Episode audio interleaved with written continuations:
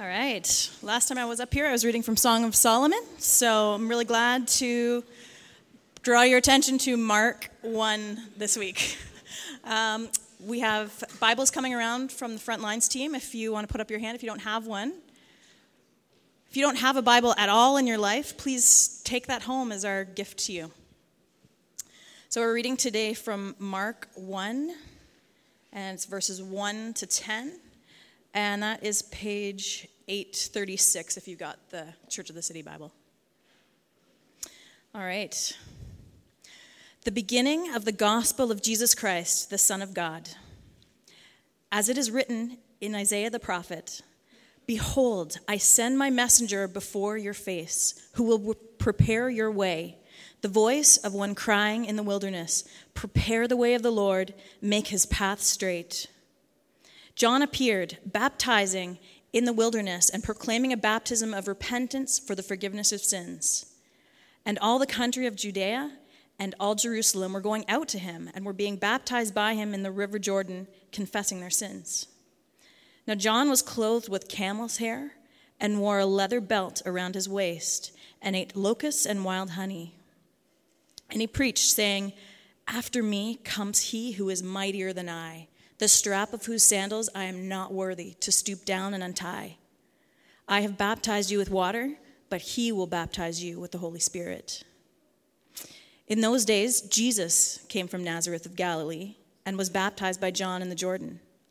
And when he came up out of the water, immediately he saw the heavens being torn open and the Spirit descending on him like a dove. This is the word of the Lord.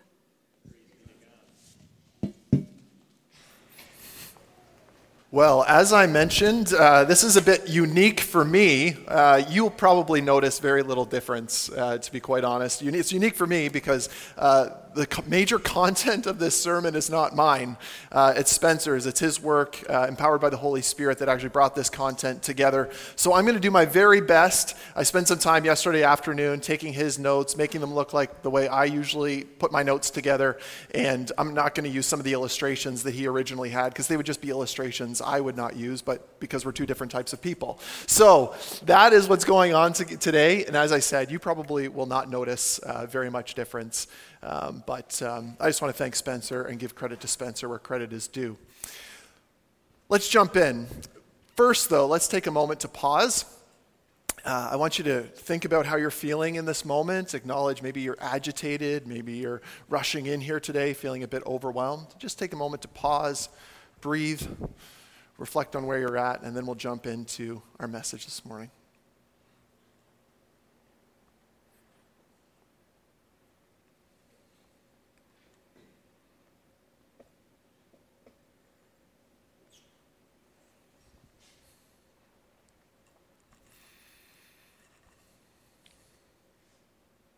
God, it can be hard sometimes to know exactly how we're feeling. It can be hard sometimes to know what you're doing, what you're up to, and then to try to think about what's going on in our own life. That can feel extremely overwhelming. And so I pray if anyone's overwhelmed today, that you would meet them in those feelings. Reveal to them your truth, what you want to do in and through their life. Encourage them by your Spirit today, we pray. We thank you. Amen. Well, we are in a series that I have titled Questions, in which we are looking at some of the largest questions that maybe you are asking, our culture is asking, not just about uh, some basic realities of Christianity, but basic realities of life in total. Uh, a few weeks ago, we began with the question of Does God exist? Are there rational reasons to consider God's existence? Uh, last week, we talked about the relationship between God and science. Maybe this past week, you focused on that a little bit in your life of thinking, and maybe you're in the science field and you began to sort of, you know, start poking around with questions of your own for people in your field about what do you think is out there, or do you just trust science? Maybe that was you. Well, today we're answering the question Was Jesus really God? Was Jesus really God? Now, maybe you, for you today, you're thinking, oh, that question, like I sort of, I'm past that question. Okay, great. But the question begs you to consider do your neighbors, friends, and coworkers think Jesus is God? Now, I would say that for those that actually believe that Jesus existed, we're going to visit that in a moment, but for those that actually believe that Jesus did exist, there are probably a lot of wide and varying opinions on what he was like right? Some people would say, well, Jesus was a really good moral teacher. Jesus had great values. He's a good person to look at for that. You know, Jesus was white with a beard and long brown hair. Um, like, that's not true. Like, we start thinking and putting together all these things about what we imagine and what we think Jesus was like. And in many ways, what we do is we actually make him very small. Uh, uh, you maybe some of you have spent time uh, in the books of Narnia uh, by C.S. Lewis, and at one point the question is asked of the beaver uh, about Aslan. Uh, maybe some of you remember this scene from The Lion, the Witch, and the Wardrobe, and they say, "What's Aslan like?" Um, and they're like, "Is he, you know, is he scary? Are we to be af- afraid of him? Is he safe?" And the beavers say back, they say, "Well, he's certainly not safe, but he's good." And that is really, if we're going to answer the question of is, if Jesus is really God, I mean, we have to acknowledge that, that he's, that he's, you know, not ultimately safe because he's God, but he's good. And so we're going to explore that today. Now, answering the question specifically of Jesus' divinity, the fact of whether or not he is and was God, uh, we've got to start looking a little bit broader. So, what I want to do is put here on the screen here. This is something that Spencer put together. He received from the Pew Research Center as far as what the world, what is the world landscape as far as religion is concerned. Now, some of you are maybe looking at this and are like, well, what does this, what does this mean? Uh, you know, bring this down and summarize it. What this is showing us is that roughly 70% of the world believes in the existence of God. And then about 16 to 17% of the world would say there is no God. But here's the thing that you have to recognize about the 70% they don't agree on defining who God is. Okay? That's the difference. Now, you might say, well, why is that so and why is that so important? Here on the slide. For the vast majority of the world's population, the question is not, is there a God? The question is, what is God like and how can we actually know him? Some of you are aware I'm involved at the University of Guelph on a team called the Multi Faith Resource Team. And there's groups and there's representatives from many of the major world religions and a number of the minority world religions. And we work together uh, for a number of different reasons. And last year we coordinated what we called uh, a Places of Worship tour. And what this was is that students could sign up and we'd go to a few different places of worship in the city. So we went to the Basilica downtown to explore Catholicism. We then went to a local synagogue of the Jewish community community, and then we went to the mosque uh, to discover a little bit about Islam. Now, really interesting, what is the main, main and major difference between each of these world religions? Their perspective on who Jesus was. Right? The Catholics say Jesus is both God and man. The Jews say we can't truly trust a bit of who Jesus is. He's not the Messiah. And then the Muslims say he's a great prophet but he's not God himself. And so the question of who is Jesus, is Jesus really God, is a profound one if we're going to answer the question of what is God like and how can I actually know him. Now, I've been doing a little bit of reading in the last couple of weeks uh, on what Charles Taylor has called the secular age, essentially the world in which we live today, and how people are building their identities. What used to historically be the case, in which people would build their identities on institutions or on uh, maybe a background of religious faith, people are now building their identities on whatever they want to build it on.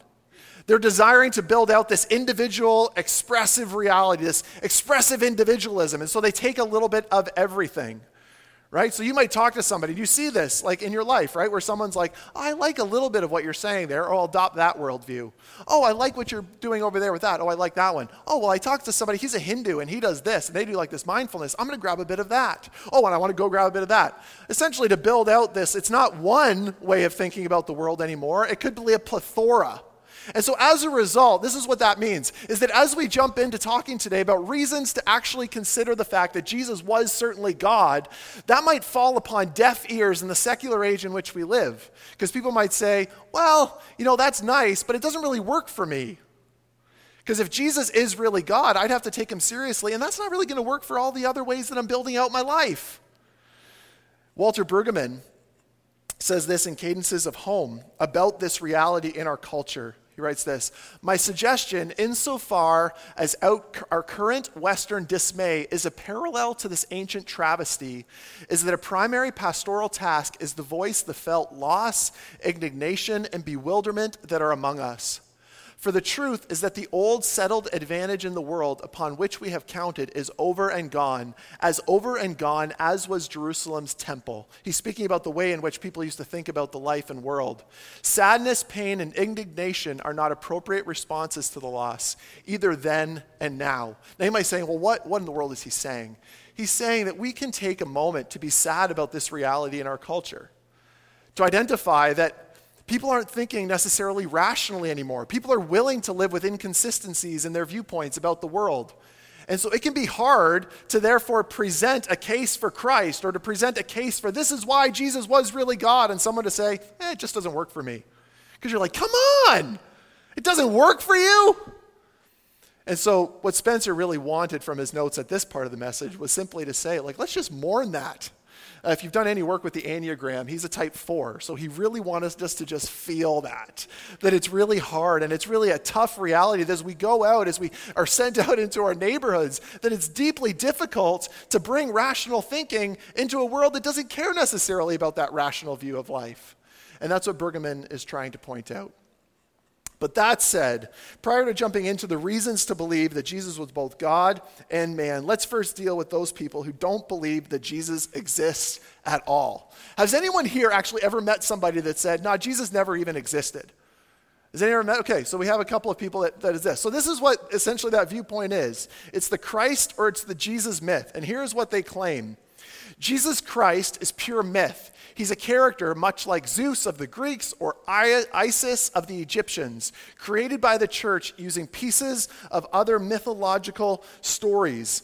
Uh, proponents of this view point to parallels between Jesus and primarily other mythological features. One example is a, is a mythological uh, creature and feature of a person named Horus who had 12 disciples who was crucified and who rose again. And so people say, you see, the church and people just took ideas from ancient and mythological creatures and they created this Jesus guy. So, you know, imagine you're having a conversation with someone. They're like, well, you know, Jesus didn't actually exist. His story is just like all the other stories. What are you going to say? Well, here's the major problem with this view is that the scholarship on it is absolutely terrible. The scholarship, the rational, is actually terrible. Uh, two of the most avid critics of the Christ myth are two scholars, one by the name of Bart Ehrman, who's actually an agnostic, and Maurice Casey, who, who is an atheist. All right? They're the biggest critics of the Christ myth. This is what Bart Ehrman said says, I should say at the outset that none of this literature is written by scholars trained in New Testament or early Christian studies, teaching at the major or even minor accredited theological seminaries, divinity schools, universities, or colleges of North America or Europe or anywhere else in the world. Of the thousands of scholars of early Christianity who do teach at such schools, none of them, to my knowledge, has any doubts that Jesus existed. The reality is that whatever else you may think about Jesus, he certainly did exist. And so what they say is like, listen, if people are telling you like Jesus didn't exist, that's based on like purely like awful research. It's got no backing at all. So, based upon that, we can actually trust that a person by the name of Jesus, a first century Jew who had followers, did in fact exist. Now, the next question to answer then well, who was he? Was he simply a man, a prophet, a good moral teacher, or was he in fact God? And so this morning, I'm going to present to you three reasons and then a couple of bonuses as to why we can believe and trust that Jesus was in fact God. The first one is this we'll look at what the Gospels say or what other people said about Jesus. Secondly, we'll look at what Jesus said or what Jesus said about himself. Thirdly, we'll look at the reality of the resurrection. And then, as I said, if we have the time, we'll go to two bonuses. So, before we do that, though, let's start with reason number one what the Gospels say or what others said about him. Now, you might be here this morning and you say, listen, I don't trust the reliability of the Gospels, so therefore I'm not going to trust you at all as you about to say that. And I would just say, come on back on March 17th. We're going to be answering the question of the validity and the reliability of the Bible. So we'll go, come back on that one. But at least for today, consider that what is written about him might in fact be true. So, what did other people say about Jesus? Let's look at some text. Uh, if you have your Bibles, you can go with me to John 1, verse 1. John 1, verse 1. Now, John, in his account of the life and ministry of Jesus, he's a bit different than some of the other gospel writers. Uh, you, will know, you, will know, you will know this if you've read any of them Matthew, Mark, Luke, or John. John is a little bit less interested at the beginning of his gospel to say the how of Jesus' birth. You get that in Matthew and in Luke. You don't get that in John. In John, instead, you get the why of Jesus' coming to this earth. And in the very beginning, verse 1, we read this about who John is connected expecting Jesus to be. John 1, verse 1 says this In the beginning was the Word, and the Word was with God, and the Word was God. Now, this seems a bit confusing because why did he use the term word and not Jesus? The term in the Greek is logos, it's the spoken word. John, everyone agrees what John is speaking about here is Jesus himself. So, what is he seeing? In the beginning was Jesus, and Jesus was with God, and Jesus was God. So here's what the gospel writers want you to know, uh, specifically John here. The gospel writers don't just want you and I to know that Jesus was divine in some way or a God. They want you and I to know that Jesus is God, the God of Abraham, the God of Isaac, the God of Jacob. He's Yahweh, the one true God described since the beginning of the scriptures. That's what we find in John 1, verse 1. Let's go to another text, Mark 1. This is what Karen read for us earlier. Mark 1. What do we read here about Jesus? Mark 1. Now, most scholars unanimously agree that Mark was the first gospel or the biography of Jesus to actually be written. So, what he's going to say about him is going to be quite interesting. This is what he begins with the beginning of the gospel of Jesus Christ, the Son of God. Now, this is going to like totally go full Bible nerd on you. But in Mark, Mark does these very interesting literary techniques where he does something that scholars are called the Markan sandwich. Can everyone say the Markan sandwich? The Markan sandwich. And what the Markan sandwich is, is that Mark begins introducing someone or a story. He then, in the middle of it, inserts another story. And then at the end, he finishes the story that he began at the beginning. You know how that works like a sandwich? Like you have a bun, you have what your you know, con- contents are in the middle, and then you finish out with a bun. That's what Mark's doing here actually at the very beginning. Notice what he does. He first intro- introduces us to Jesus Christ, the beginning of the gospel of Jesus Christ, the Son of God. Now, what is he saying here in verse 1? Well, he's identifying Jesus as the Christ. Who is the Christ? Well, to the first readers, the first knowledge people of this, what he's indicating is Jesus is the Messiah. He is the very hope of the Jewish people. He's not just some guy.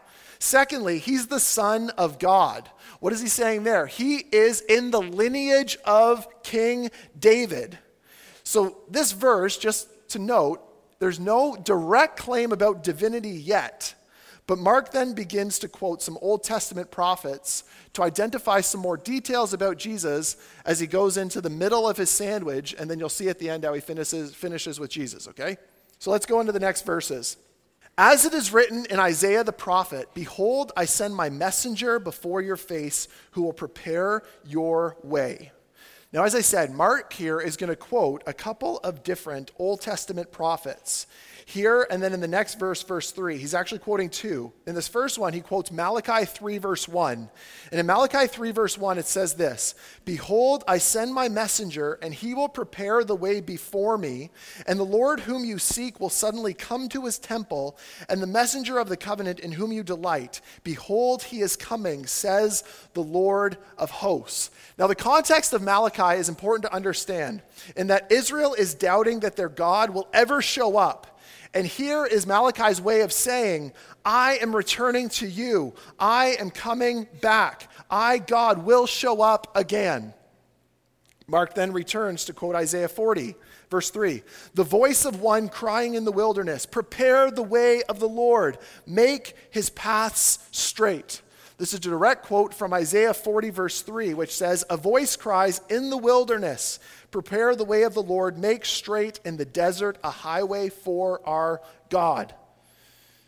Verse 4, Mark is now jumping back to wrap this all together, put the bow on it, help us understand why he is quoting these Old Testament prophets. John appeared, baptizing in the wilderness and proclaiming a baptism of repentance for the forgiveness of sins. Do you see? Some of you are like, you're losing me. Here's what you need to understand Mark is going back to show that who he's about to introduce, John and then Jesus, are the same people that were said and prophesied about in the Old Testament. He wants you to know that. He's putting all of the pieces together for us. Now, you and I, we have access, and so we look and we like, oh, look, we can go back to Malachi. We can go back to Isaiah. These folks couldn't necessarily do it like we have the access to today. So, what he is telling them is listen, this person that I'm about to introduce you to isn't just some person, he's the one that's been prophesied and spoken about since before. All those old prophecies that you're remembering and what you've been taught about. This is that man.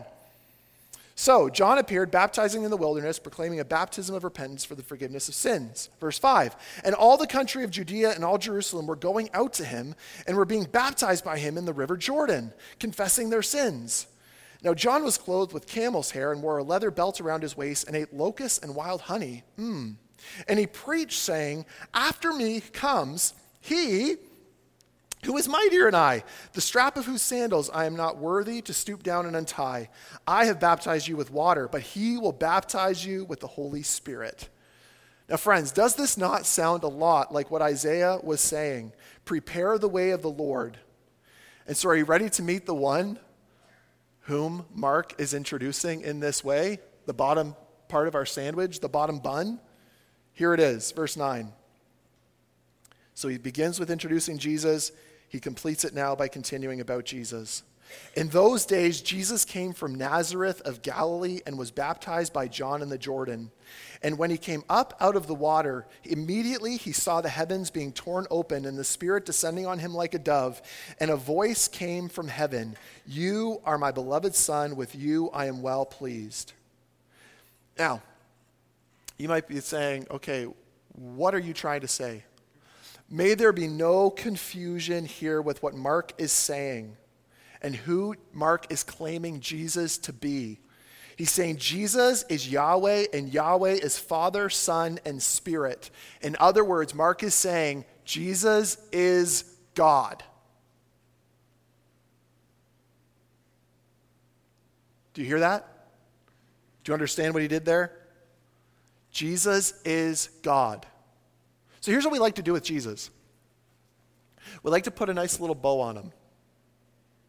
We like him to, we like, like what many people in our culture see. It's not enough to say our culture is secularized, we become secularized. So, who is Jesus to you? Is he Lord? Is he King? Does he have, and does he allowed to have in your life access to everything? Can he change the way you think about your identity? Can he change the way you think about how you're going to spend your money? Because it's not enough to just say, Jesus is, you know what we do? Like, the lion imagery of like, well, you know, he's not safe, but he's good. I mean, would you hang out with a lion? Maybe you're like, well, maybe like a, a tame lion, a trained lion, I might. But you know what we do with Jesus? We make him like a little purry kitten. Now, I'm not a cat guy. Some of you, though, you love your cats, right? A lot of people like love little kittens and like little puppies. But we treat them that way. And We're like, look how cute he is. He's so nice. And we quote and we underline all the verses that we like what Jesus says to us in our lives. Like, oh, yeah, look at that. Oh, that totally applies to the other people in my life. Meanwhile, we forget that he wants to speak directly to us. Why? Because he has access, as Mark is claiming. Jesus is not just some purry kitten, Jesus is God. That's who we're being introduced to. Additionally, there's other claims made and said about Jesus in the Gospels. And that Jesus, there were things said about Jesus, and things are attributed to Jesus that only God could actually do. So, what do I mean by that? Well, one example Jesus turns water into wine. In John 2, verse 11, we read, This is the first of his signs, after Jesus turns water into wine, that Jesus did at Cana in Galilee as he manifested his glory, and his disciples believed in him. Secondly, Jesus exhibits power over creation. Luke 8, verse 25, he said to them, Where is your faith? And they were afraid and they marveled and saying to one another, Who then is this that he commands even the winds and the water and they obey him? Like Jesus has power over creation. Like think about that for a second. That's wild. Now, if you're like, I grew up in Sunday school, okay? Now, some of you maybe have fond memory of, of Sunday school. For me, this was like a felt uh, you know, remember, you, any of you ever grew up with like felt boards? Some of you are like, that totally dates you. But they used to like, wrap, before like we had like nice PowerPoint and animated imagery from the Bible Project, we used felt boards. And so here we have like little felt Jesus on like a felt background on the water, beautiful white Jesus with like the white robe and the red sash, beautifully like brown hair, nice beard. And so like here's Jesus on this felt board, like commanding over creation. You know what that does? Like it causes you to think like, oh, look at Jesus, cute little Jesus on the felt board. There is a storm going on, and Jesus tells the storm to stop. And it does. Thirdly, Jesus forgives people's sin. Imagine, imagine I mean, you can, you can forgive somebody for like doing something wrong to you, but imagine like you, somebody just says to you, like, don't worry, man, like, your sins are forgiven based upon my authority. That'd be weird. Oh, okay. I'm glad I've got your forgiveness for my sin. Like, not that it had anything to do with you. When we sin, we sin against God. So when Jesus says, I forgive your sins, he's claiming an identity thing here. He's saying, I'm God so therefore I can forgive your sin. Which leads us to the second reason to consider the fact that Jesus may actually be God in the things that Jesus said. Now, as I said, there's many indicators in the Gospels uh, about those that are writing biographies about Jesus that he was God, but Jesus never actually comes out and says it super clearly like, "Hey everybody, I just wanted you to know one thing for sure is I am God." Like he never says it that clearly. We have these other pieces as what I've just said, but then he does say things that if we take seriously, we will see the fact that he does claim divinity. And so we need to ask the question why did his closest friends and the other gospel writers and family believe that he was God if he never actually said it so clearly? So if you have your Bibles, go with me to John 8, verses 53 to 59. Because Jesus says some shocking things here. And once again, we'll go into a few of the details and then I'll bring it out at the end about what we're actually looking at. Now, here in the context, Jesus is teaching, right? Jesus would often do this. He would teach. It's why many people think, oh, Jesus was just like a really great teacher. So Jesus here is teaching, but the religious Jews aren't liking the things that he's saying, and particularly how he's saying the things that he's saying. And so they're asking the question of him, like, who do you think you are? You can't talk like this. Like, you can't just forgive people's sins and think that's an okay way to talk. Like, you're just some rabbi. Like, push over. Stop getting so much attention. Like, leave. You're doing terrible things. So they say this question to Jesus in verse 53. How, like, essentially, who do you think you are? Like, how dare you? Are you greater than our father Abraham who died and the prophets died? Who do you make yourself out to be? Because Jesus starts to talk about Abraham and it confuses them. And then jump down to verse 58. Look what he says. Right? Like, come on, find it. And then, like, highlight this, you know, leave it open all day long and keep going back to it. Look what he says. Truly, truly, I say to you, before Abraham was, I am. Can you imagine that in context? People are like, who do you think you are, Jesus? Think you're greater than Abraham? Look what he just says. I say to you, before Abraham was, I am. He's claiming pre existence to Abraham. Who does that? Right? Like, what's he saying? Well, if you go back to Exodus 3, verse 14, with Moses, God said to Moses, when Moses is asking God to define, like, who are you? God says this I am who I am. And he said, Say this to the people of Israel. This is God instructing Moses I am has sent me to you. You notice the, the, the clarity of what he's saying? He's saying, I am like I am. I am God. Jesus is claiming to not only be some deity, but to be the God of Abraham, Isaac, and Jacob, the only true God. Now you might be like, no, he's not. No, he's not. You're skeptical. But look how the people responded to what Jesus just said. Verse 59. So they picked up stones to throw at him. Oh, let's just go back to our Jesus felt, right? Put him on that felt board. Cute little Jesus. No, they picked up stones to throw at him. Like I'm not, I'm not a violent guy at all. And I know this is like a cultural like thing. They're, you know, the reason is because they think he's committing blasphemy. Like he's claiming to be God. So what are they doing? They're picking up stones to throw at him. What would someone have to say to you for you to be like pick up a stone to throw at them? Probably something pretty significant. Yeah, that's what's going on here. He's claiming to be God. How about other examples of Jesus claiming to be God and equal to him? In John 14 and 15, we're not going to go there specifically, Jesus instructs his disciples to pray in his name. Whoa. And in John 28, Jesus accepts worship as God. So, what we, what's the point? To say that Jesus gave no indication of his divinity is reductionistic and misleading. Jesus and his first century audience knew that his claims made him either a terrible blasphemer or God in the flesh.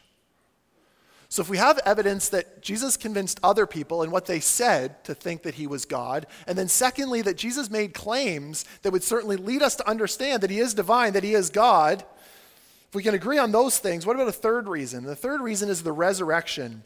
Jesus' empty tomb, the fact that we can't find his physical body. So much of the case for Jesus' divinity hinges on his resurrection. Without the resurrection, a few hundred people would have been sad and believed Jesus to be a liar. But if he did come back to life, then we have to take seriously what he said and what he did. And in Mark, the first written gospel account, the first written biography of Jesus, Mark accounts that Jesus three times tells his disciples that he will die and then come back to life three days later. So imagine, okay, imagine, like, think about someone that you follow. Maybe it's on Instagram, maybe it's on Twitter, maybe you'd consider yourself like following our church community, so maybe one of our pastors. You know, imagine one day I just stand up and say, hey guys, gotta tell you something. I am gonna die. I'm gonna die one day, for sure. But hey, I'm gonna die, and three days later, I'm gonna come back to life. What do you think? Now, some of you be like, you're, you're kooky. What a weird thing that, that Matt just said this morning, eh? Well, that's exactly how the disciples respond. Like, you're ridiculous. That doesn't happen. And then he tells them three times, three specific times, I'm going to die and then come back to life, which would make you think that, like, once he dies, they'd go, hey guys, don't worry. Like, three days later, he's going to come back to life. They don't believe that that's actually going to happen, which shows you how absurd it was that Jesus actually, what Jesus was actually saying, and that he would die and come back to life. So, what, what am I saying here? Well, you can either think this way, as C.S. Lewis has put it Jesus is either a liar, he's a lunatic, or he is in fact telling the truth about himself. He's a liar, he's lunatic, or he is in fact Lord. Additional proof for the resurrection, in that the first accounts and claims of the resurrection are from the letters of Paul. Now, you might be saying, well, why does that matter? If you go with me, 1 Corinthians 15, verses 3 to 7, this is what is said. For I delivered to you as of first importance what I also received that Christ died for our sins in accordance with the Scriptures, that he was buried, that he was raised on the third day in accordance with the Scriptures, and that he appeared to Cephas, then to the twelve, then he appeared to more than 500 brothers at one time, most of them who are still alive, though some have fallen asleep. Then he appeared to James, then to all the apostles.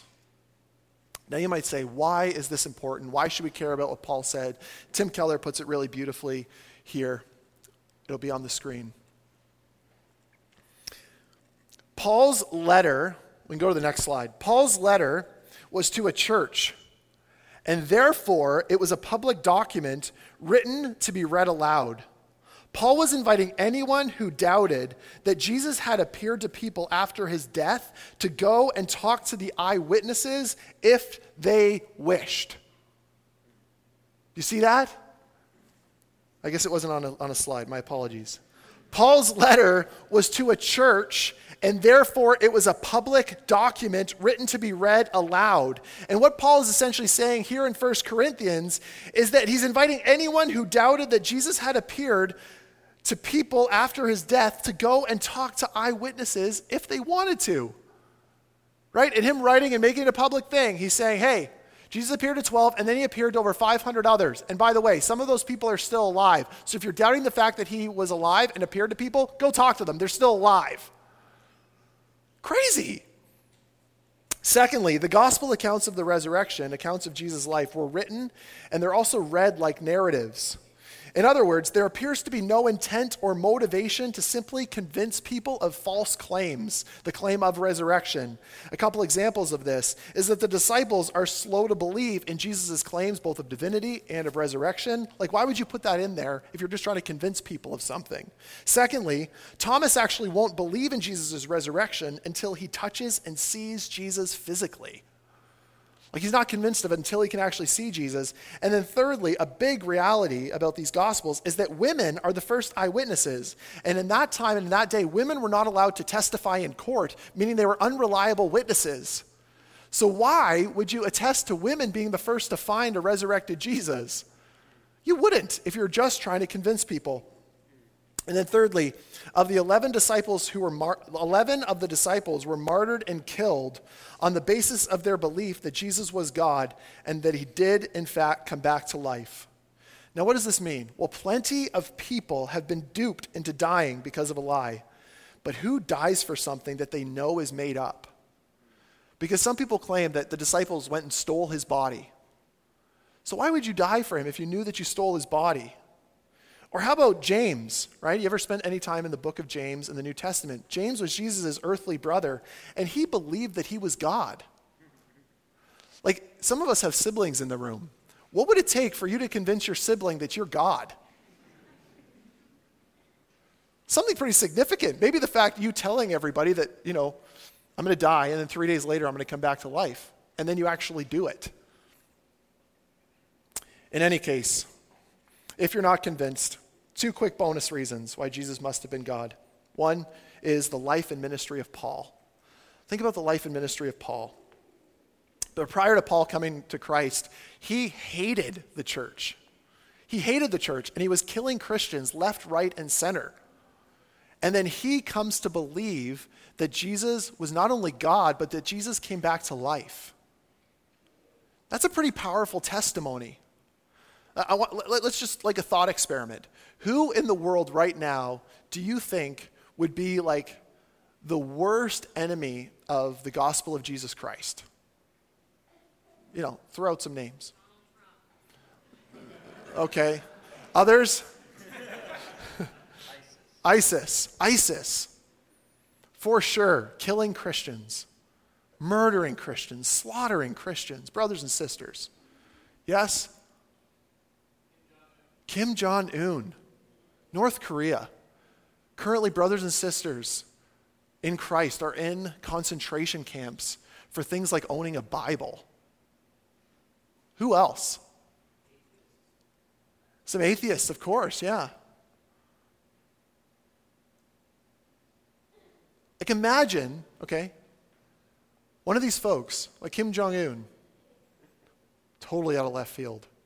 Kim Jong un meets Jesus frees all those Christians in concentration camps, right? Just starts preaching the gospel.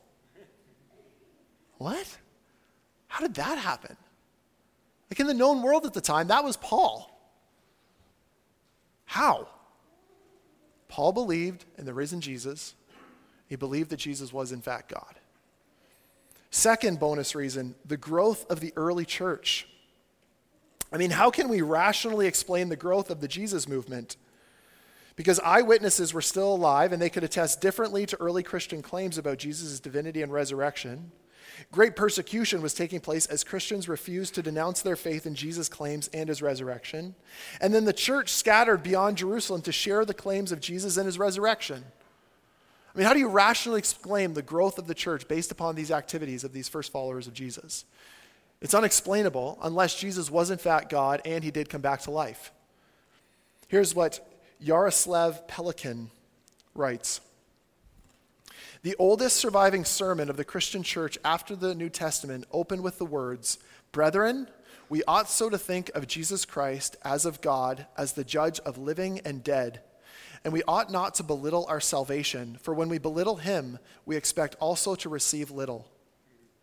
The oldest surviving account of the death of a Christian martyr contained the declaration It will be impossible for us to forsake Christ or to worship any other. For him, being the Son of God, we adore, but the martyrs we cherish. The oldest surviving pagan report about the church described Christians as gathering before sunrise and singing a hymn to Christ as to God. The oldest surviving liturgical prayer of the church was a prayer addressed to Christ Our Lord, come. Clearly, it was the message of what the church believed and taught that God was an appropriate name for Jesus Christ. The earliest accounts the earliest accounts. Some of the things that many of us have studied in history class aren't as reliable as far as their manuscripts and fields of study to these manuscripts, to these stories that are told about Jesus. That Jesus claimed to be God, and his earliest followers believed that he was, and that he did, in fact, come back to life. So there is great, rational, legitimate reasons to consider the fact that Jesus not only existed, but that he was, in fact, who he said that he was. Now, as I began earlier talking about the secular age in which we live, there's a bit of an irony because I've just given examples of propositional truth, something that I said might not work in our current culture. And for that, we can't still, though, avoid the presence of Jesus in world history and the things that he said and the thing that he claimed about being God. Well, why? is that through Jesus, we see that God didn't just want us to have knowledge of him, he wanted us actually to have him. You see that? It wasn't enough that God just didn't want us to have knowledge about him, he wanted us to have himself. John 1, verse 14, the English Standard Version says this And the Word, Jesus, became flesh and he dwelt among us, and we have seen his glory, glory as of the only Son from the Father, full of grace and full of truth. And then, secondly, if we go to Eugene Peterson in the message, I love the way he puts it John 1, verse 14. The Word became flesh and blood and moved into the neighborhood. We saw the glory with our own eyes, the one of a kind glory, like Father, like Son, generous inside and out, true from start to finish. The Word became flesh. He dwelt among us. He moved into the neighborhood. And so maybe today you're struggling with this fact of like, was Jesus really God? My prayer for you today is that Jesus would show up to you. That he would show up maybe in a dream or with you. And he would say, Listen, I am who I say that I am. I am. You can trust me. You can believe me. Because the reality is, no amount of arguments no amount of propositional truths that we give to our culture of Jesus' ex- existence will ever convince them. It needs to be Jesus himself and the power of the Holy Spirit revealing himself to people so they respond in belief to who he is. You and I know this. It's far too easy not to care and to make Jesus this cuddly little kitten. But if Jesus is God, if he is in fact who he says that he is, then he's worthy of all of our worship. He's worthy of all of our praise. He's worthy of every single sacrifice. Jesus, do with my life as you see fit. And may I be obedient daily to do whatever it takes so that your name and your fame would be greater than mine. So, if that's you, if you're sitting here today and you've never trusted in Jesus, I would invite you to trust today in Jesus and surrender your life over to Him to make him God, not yourself any longer, him. Turn from that belief that you are God and turn to him instead. And maybe you're a follower of Jesus today, and you're identifying for yourself that you're just creating this image of Jesus that is so small. Jesus is not Lord to you. Jesus is a nice historical person that sometimes you pray to once in a while. I would challenge you and ask of you to ask the Spirit to make Jesus real to you See, I need to surrender everything to you. Do whatever it takes for me to begin to understand who you are. And don't be surprised if that's suffering. Don't be surprised if that's suffering. Because maybe it's suffering that God needs to introduce into your life to bring you to the end of yourself so you see a need for Jesus. As I said a few weeks ago, we have such a closed perspective on suffering that as soon as there's any ounce of suffering, we ask God that it would stop. And our brothers and sisters in the Middle East, they experience daily suffering. They are born into suffering. They are born into suffering. And so, therefore, their perspective on it is different because they believe from the very beginning that God might be using it for His glory and for their good. It's not the enemy, it's the process, it's the pathway to coming to the end of myself. So maybe you need to come to the end of yourself, and it's a daring prayer to pray, Jesus, bring me to the end of myself and do whatever it takes. But I want you to be my king. I want you to be my Lord. I want you to be my Savior. And I want to trust that you are, in fact, who you say that you are. Because if He is, it changes absolutely everything, or at least it ought to. Let's pray. So, Jesus, I thank you that you came to this earth. I thank you, God, that it was not enough for you to just give us knowledge about you, that you put on flesh. God put on flesh and came and he dwelt in the neighborhood. He wanted us to actually experience him. God, this claim, this claim that God came to us Many of us were raised maybe in church environments. We've just belittled the fact God came to us. Jews reject it. Muslims don't believe it's the case. Yet Christians say Jesus is God.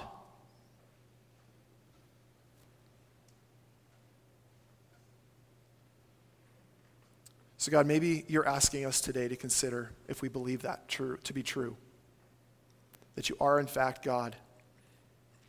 And so you're not safe, but you're certainly good. So we invite you to do what it takes to bring us to the end of ourselves so that we might experience you fully, ultimately for your glory and for our good. In your name, amen. I invite you to stand. Uh, we have people here at the front that would love to pray with you and for you invite you to come forward and be prayed with.